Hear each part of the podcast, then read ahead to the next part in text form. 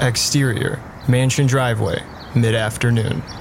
A Corvette pulls into the driveway of a Bel Air mansion. From it emerges Hollywood's most acclaimed and obsessive method actor, 35 year old Saturday Lewis.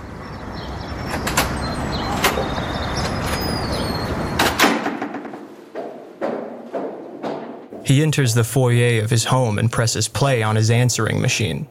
There's one message from his agent, Billy Clientele. Hey, Saturday. You got some mail. Look down. Open the envelope. It's a screenplay. It's gonna be the best movie of 1996. Saturday picks up the manila envelope on the floor. He opens it. Get this. You're not gonna play the lead. Get this. You're not gonna care. Because you're gonna get to work with Denis Canter. He pulls the screenplay out of the folder. It's twice as thick as he was expecting.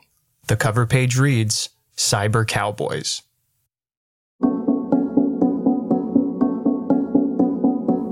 Welcome back to A Closer Look, the Criterion Collection's investigative film history podcast. I'm Will Sennett. And I'm Nate Fisher. This season, we will be focusing on a topic that is dear to both of our hearts cinema. Le cinéma. Das Kino. A film production, when done right, is like jazz. Everybody knows what note to hit at the exact time, and they all agreed on it in advance. But when done wrong, it's like war. Because people can die. The French have a phrase called la film maudit. Le film maudit. Yeah, okay. It translates into the cursed film. History has been rife with la film maudits, the Magnificent Ambersons, the Passion of Joan of Arc, Apocalypse Now, Heaven's Gate, The Twilight Zone the movie, or John Travolta's Gotti. These are just the ones that made it into the public eye. Some didn't even make it that far. Some died and now sit in a pickle jar on Hollywood's proverbial shelf. They're rumors, whispers, campfire stories of money lost and lives ruined. Or lives lost and money ruined. What if we told you that the most expensive one of these has been completely buried, lost to time like a late train? And what if we told you that we decided that we would be storage war guys one time, and in one of the garages we found never before seen documentary footage from the set of that movie? A production that could have become the greatest movie ever made, but instead killed dozens of people, destroyed an entire town, and nearly started World War III. This is A Closer Look.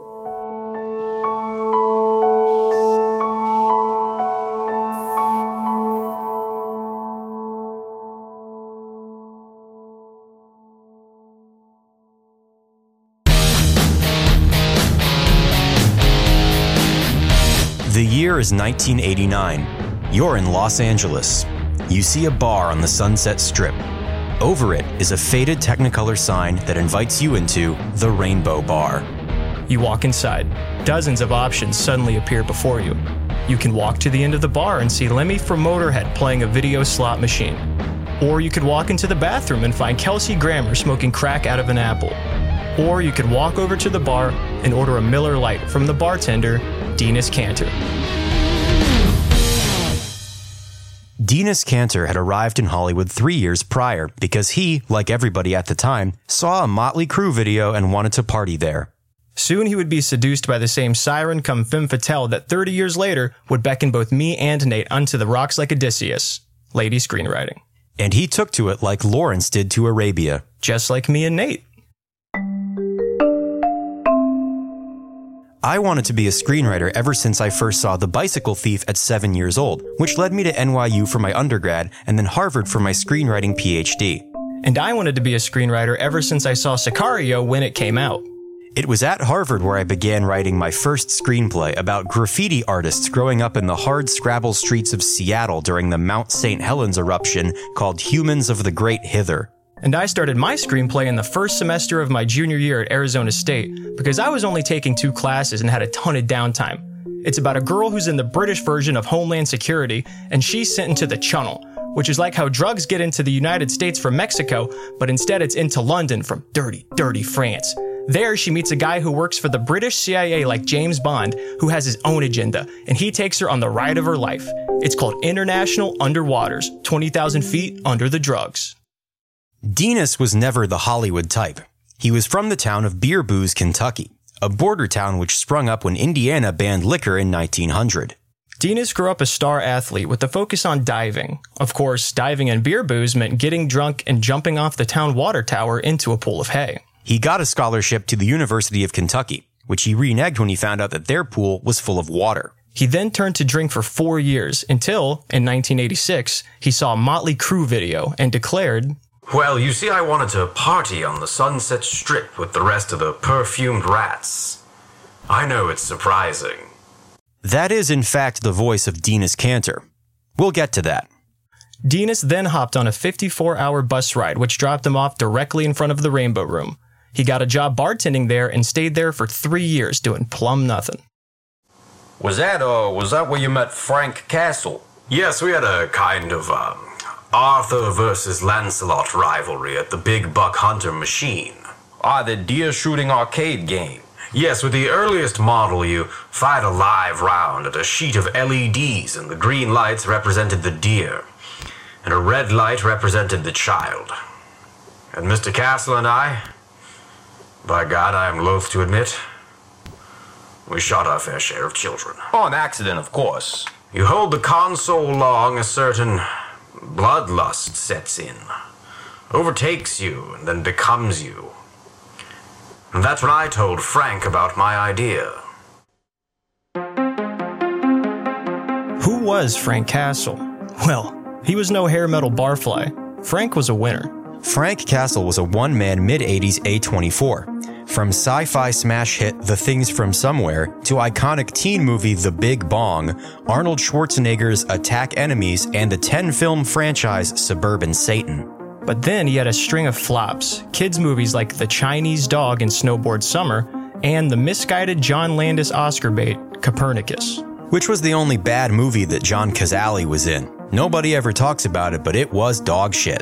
John Cazale died because of John Landis. Having been in producer hell for half a decade, Frank Castle found himself persona non grata in Tinseltown. His only friend in the world was his local bartender. Who had just dreamed his way into the home run idea that would be Frank's golden ticket back to the top.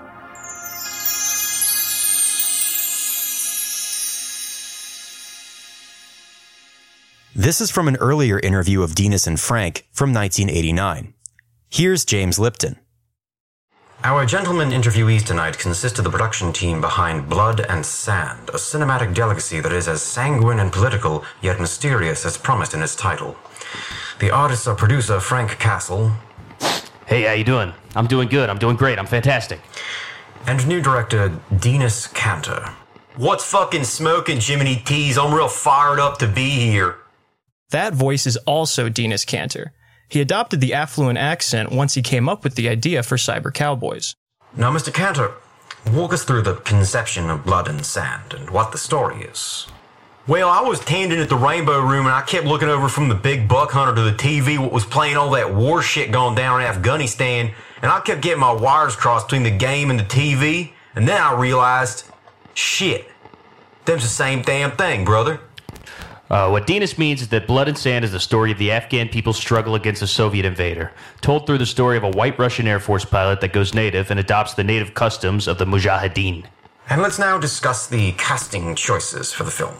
Well, I just love Kevin Costner. I remember watching The Untouchables and thinking, damn, that dude's a fucking raw dog assassin. So casting him as Jacob Smirnoff was easy as shit. The cast is impeccable, James. Costner meets a foe turned friend turned lover turned turncoat turned stone cold bitch played by Sharon Stone. Saw her in Above the Law. She's built like a damn Corvette, dude. Stone plays a CIA uh, sorry, democracy encourager working with the Mujahideen, wherein she forms a love triangle with Costner Smirnoff and the native warrior chieftain Osama bin Laden. Osama Beans. This guy fucking rules, man. Apex predator. Kill or be killed. Now, we auditioned countless actors from around the Arab speaking world for the bin Laden role. But of course, we had to settle for the audition that most amazed us. Val fucking Kilmer, baby. The highest grossing movie of 1990 was a war epic featuring Val Kilmer as Osama bin Laden. And as insane as that sounds, the story of how it got produced was even crazier. Using the Freedom of Information Act and also Reddit, we were able to find out that Dinas delivered one fourth of a script to Frank Castle, who delivered half a script to the CIA, who in turn delivered three fourths of a script to the Mossad. The Mossad returned the finished script to Dinas and Frank with a note attached that read, Costner is in. One week later, Dinas, along with Costner, Stone, Castle, and Oliver North, who ensured that the CIA parts of the film made it into the finished product, arrived in Afghanistan with U.S. military escort. And two weeks later, the film was ready for its red carpet premiere. The premiere took place back home in Los Angeles, not at a major theater, but at the Jet Propulsion Laboratory, where it was deemed a total success. Documents reveal that senior CIA officials felt that Dinas was a perfect house director for their upcoming projects like The Hunt for Red October, Air Force One, and Shakespeare in Love. But on the night of the Oscars, it became very clear that Dinas would not be willing to play ball.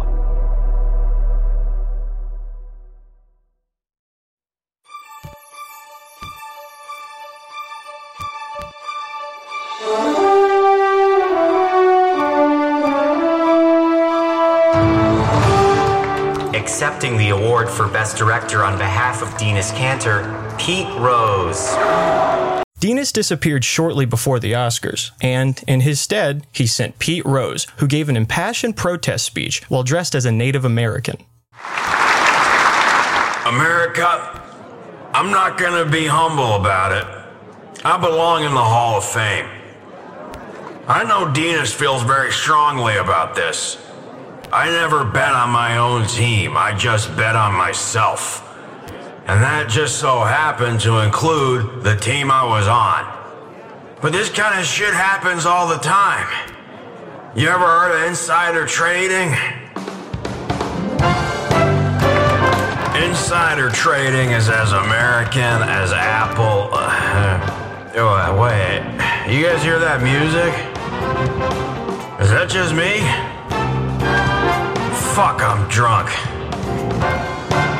Oh my god.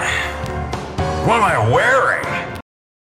At that point, Arnold Schwarzenegger picked Pete Rose up like a baby and carried him off the stage. Hollywood quickly forgot about the Rose incident because they had a bigger question on their minds. Where was Dinas? Dinas was reportedly sighted in places like Tehran, New Delhi, Tampa, Daytona Beach, and Key West. Each witness said he was traveling on foot. The mystery was finally solved four years later when Dinas appeared outside the U.S. Embassy in Tel Aviv holding a 180 page script for a movie called Cyber Cowboys.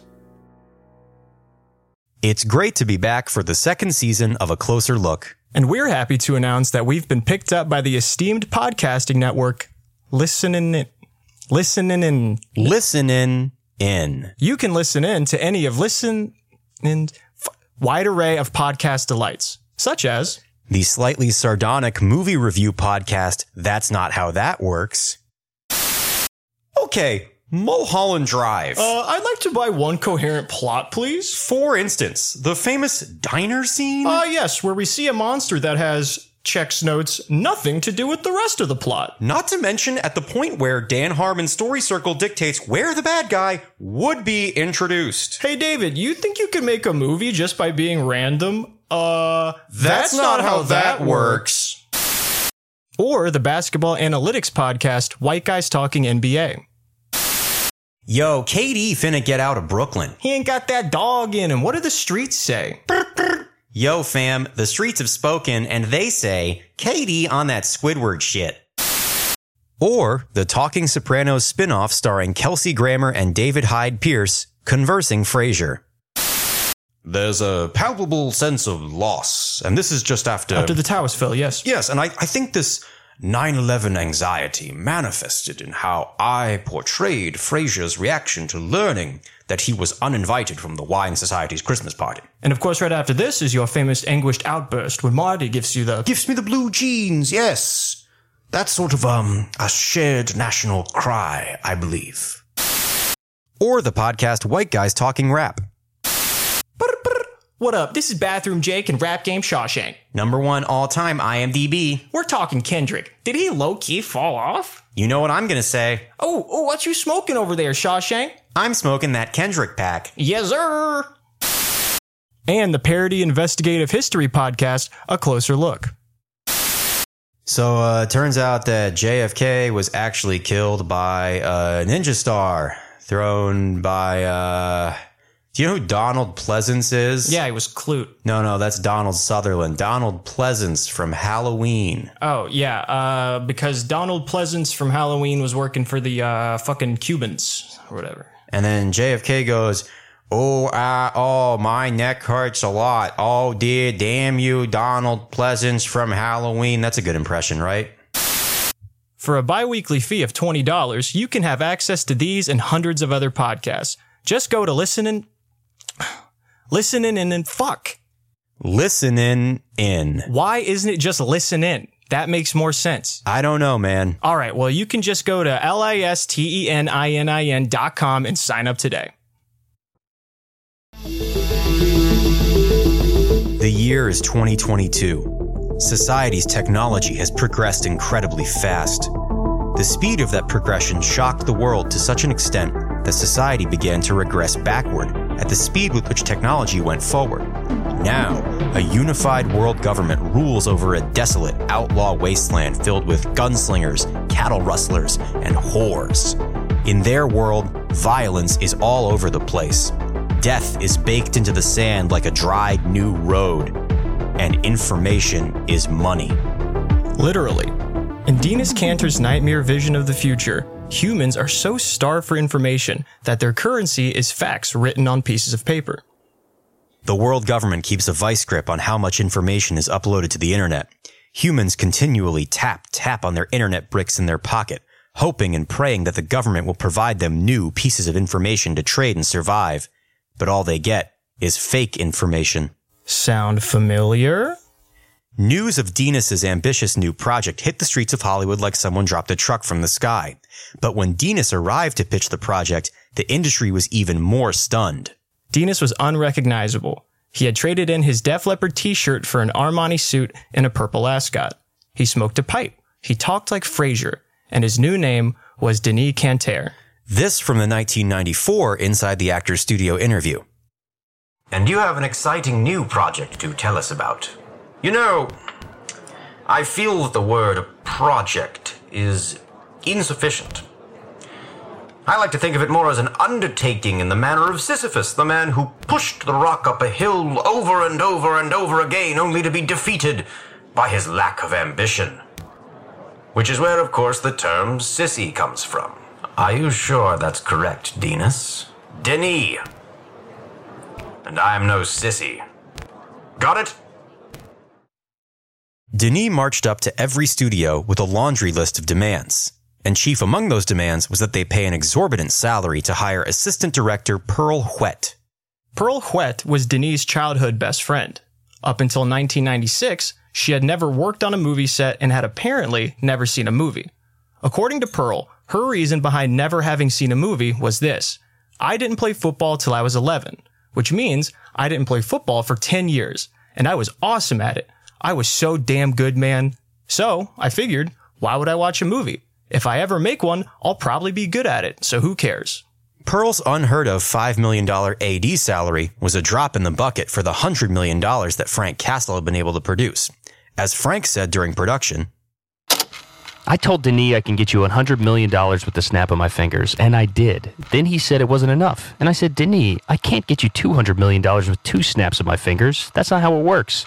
If it was, I would just snap my fingers real fast, 10 times, and have $1 billion. But he insisted that he needed more money, and he told me to get it by any means necessary. So I did. While Frank got started on securing the extra funding, Denis began to assemble the most prestigious production crew imaginable. Denis needed a cinematographer. Truly elite cinematographers are like directors of their own. They have pronounced styles and possess a commanding aura that makes them the most sought after commodities. Perhaps the most commanding of them all was a former commander himself. Lieutenant Jacket Coldweather, Royal Air Force, 1939-1945. Director of Photography. When I'm not flying Spitfires, of course. Jacket Coldweather had been England's finest cinematographer, with a legend all his own as an ace fighter pilot during the Battle of Britain. A true English gentleman, Jacket had photographed several BAFTA award winning films in the 40s and 50s, such as The Daughter of the Trolleyman, The Trolleyman's Daughter, Hills and Mountains of Scotland and Wales, and the World War II epic Auf Wiedersehen mein Trolley. At the age of 75, his best eyesight was well behind him, but he was still a formidable presence on set.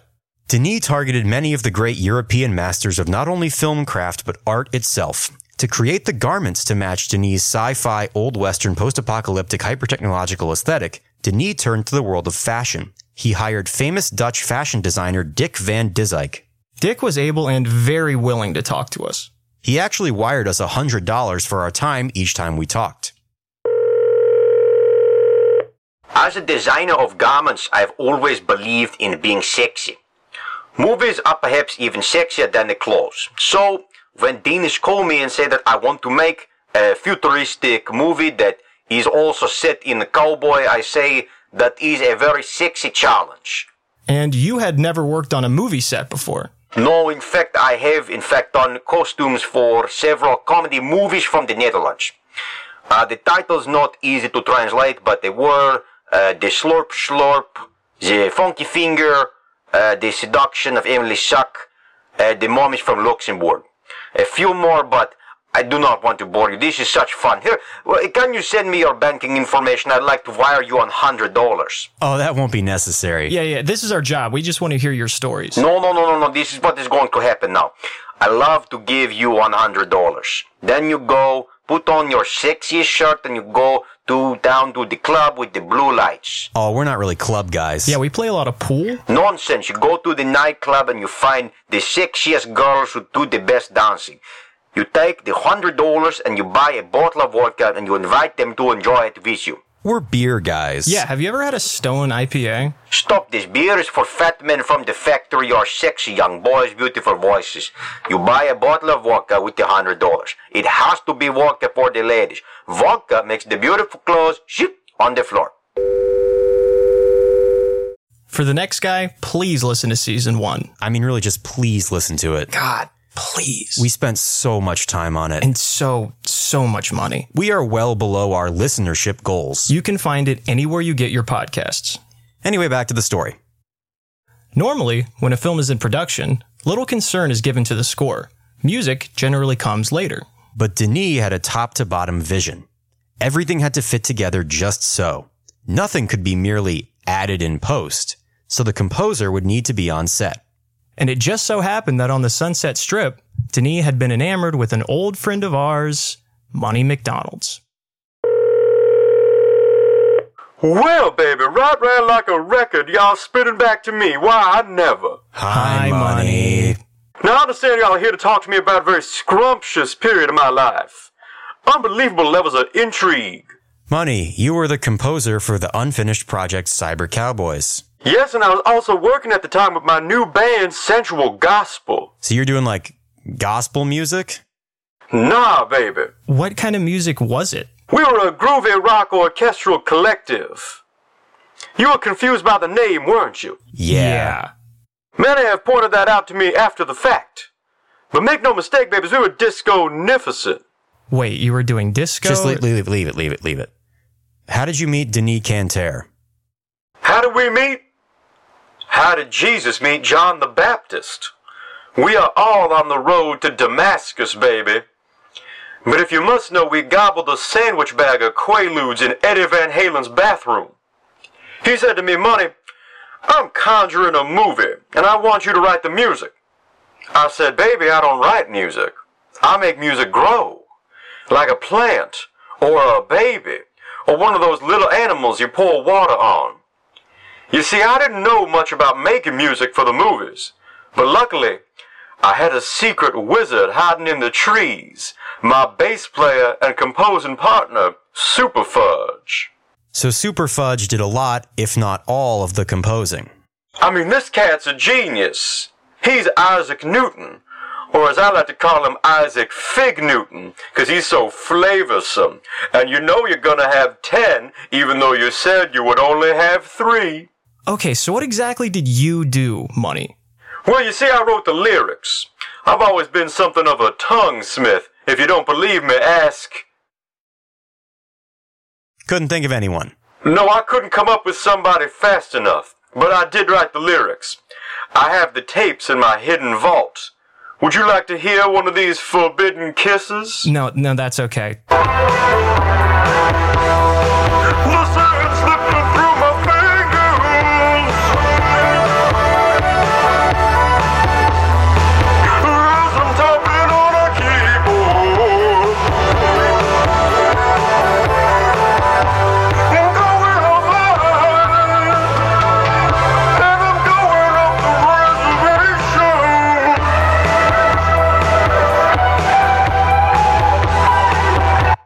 Sorry, I had to play it off my phone by holding it up to the webcam. My pet gibbon Alistair ran off with my auxiliary cord. He thinks it's his baby. Thank you, Money. We have to go. Remember we said we could only go till 5 o'clock? Ah, yes, I forgot y'all are still bent over the knee of Father Time. I plan around the tides. I'll just listen to the rhythm of the ocean. Would you guys like to come whale watch? Unfortunately, Money McDonald's is an invaluable source who knows a lot of secrets, so we're going to have to talk to him a lot. We'll try to keep it brief. Perhaps the most daunting element of production on Cyber Cowboys would be set design. No one had made a Western in the future before, least of all on the scale that Denis Canter was envisioning. Complicating matters even further were the rumors swirling around some of the set pieces included in Denis' script. And those rumors got even swirlier when instead of hiring a set designer, Denis brought in Portuguese sculptor Eusebio Crisco. Why is there a giant statue of Godzilla next to the Washington Monument? And why is there also a giant sculpture of Godzilla next to the Eiffel Tower? It's the work of Eusebio Crisco, who many are calling the Pele of sculpting. Uh, you see, I watch a lot of uh, Godzilla movies growing up, and uh, you know Godzilla, he is a crazy guy. Where would he go next? Uh, could he go to the Washington Monument? Uh, would the wind knock him over before he did? Could the army cut his head off like like a gallina, like a, like a chicken? So this is to say he could make it, and the USA not as strong as one thinks. What are you doing next? Well, in America, there is a pretend dog named Marmaduke, and he represents the, the unbounded uh, force of nature that exists outside the gates of civilization. I mean, you never know how big he could be. So I am going to make him bigger than Godzilla and put him on the highway. Crisco's massive sculptures have attracted the attention of every American, including Hollywood. I get a call from a Hollywood guy. He says he wants me to design a really big train. This is a big challenge for Eusebio, this first thing I build that is not inflated. But it will be a very big train. After the 60 Minutes interview, a phone call was placed to Frank Castle's office by Harge Gritchard, a studio head at Paramount. Uh, I'm looking at the budget right now. Are we making a movie or invading China? Well, Harge, Denis has a vision. You ever had a vision? What do you know about freedom, man? I'm asking about this train you want to build from scratch. It's the centerpiece of the movie, Harge. How long is it? That's classified. I'm hearing reports that you want it to be a half mile long. No, we want it to be a half mile tall. What? A tall train? What the fuck? Get us the money, Harge. Harge Gritchard recorded all of his phone calls. As a matter of fact, pretty much everyone did. Nixon had just come out, and everyone in the industry was all trying to blackmail everybody else. And we have access to all of these, which will be invaluable and unbelievably convenient sources of information. But Frank Castle didn't have enough blackmail material, so he had to go back to his old friends from the production of Blood and Sand. No one knows exactly what happened at Frank's meeting in DC with the CIA and the Mossad. Except for Money McDonald's. Yeah, I think I got invited on accident, baby. The vibe was immediately that I shouldn't be there, so I excused myself to go to the bowling alley, and on my way out, I heard them making a deal. The deal was reportedly struck for an unlimited budget on one mystery condition. The next day, Denis observed the audition of an unknown actress, Elena Rothschild, who was cast in a key role. The circumstances around this audition made Denis increasingly paranoid, to the point where he hired a documentary crew to follow and document everything that would be happening on set, which would be helmed by Werner Herzog.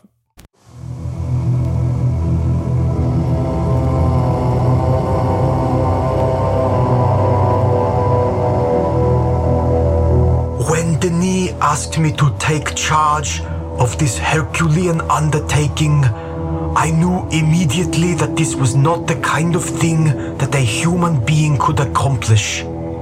Some things are just too big. Herzog's first day on the job had him tracking the fleet of production vehicles as they drove from Hollywood to their shooting location. The convoy was hundreds of vehicles long and was accompanied by several airplanes and helicopters. At the front of the convoy, being very erratic, was Jacket Coldweather. It was like a grim Mardi Gras parade, crossing the river Styx without any water. Inside the convoy was a few choice cast members, a crew of 400, and an unknown number of extras, many of whom would be leaving Los Angeles for the final time. As the journey drew to its end, I began to hear an eerie sound that no one else could make out. Faint whispers, like when the guy three seats down from you on the bus has his headphones hanging around his neck and you can barely hear the music playing, but enough to make it out so you spend 10 minutes being like, Who is that? Is that Pearl Jam? Witnesses report that as the convoy first sighted the state line, the air immediately grew cold. Thundering ahead, Herzog's documentary crew and its four vehicles broke off and turned directly south, driving away from the convoy as fast as they could towards Phoenix, Arizona. They would never return to set. Denis did not know this until the next day, when he received a tape recording of a message from Herzog. Denis, you must turn back. You have driven into your own demise. You will dig too deep into the desert, and you will find things that were never supposed to be found. I beg you abandon this idea. Abandon this project. If not for yourself, then for the lives of everyone else with you. But Denis did not listen. He threw the tape into the desert and proceeded to set up camp in the devil's country of Utah. Next time on A Closer Look.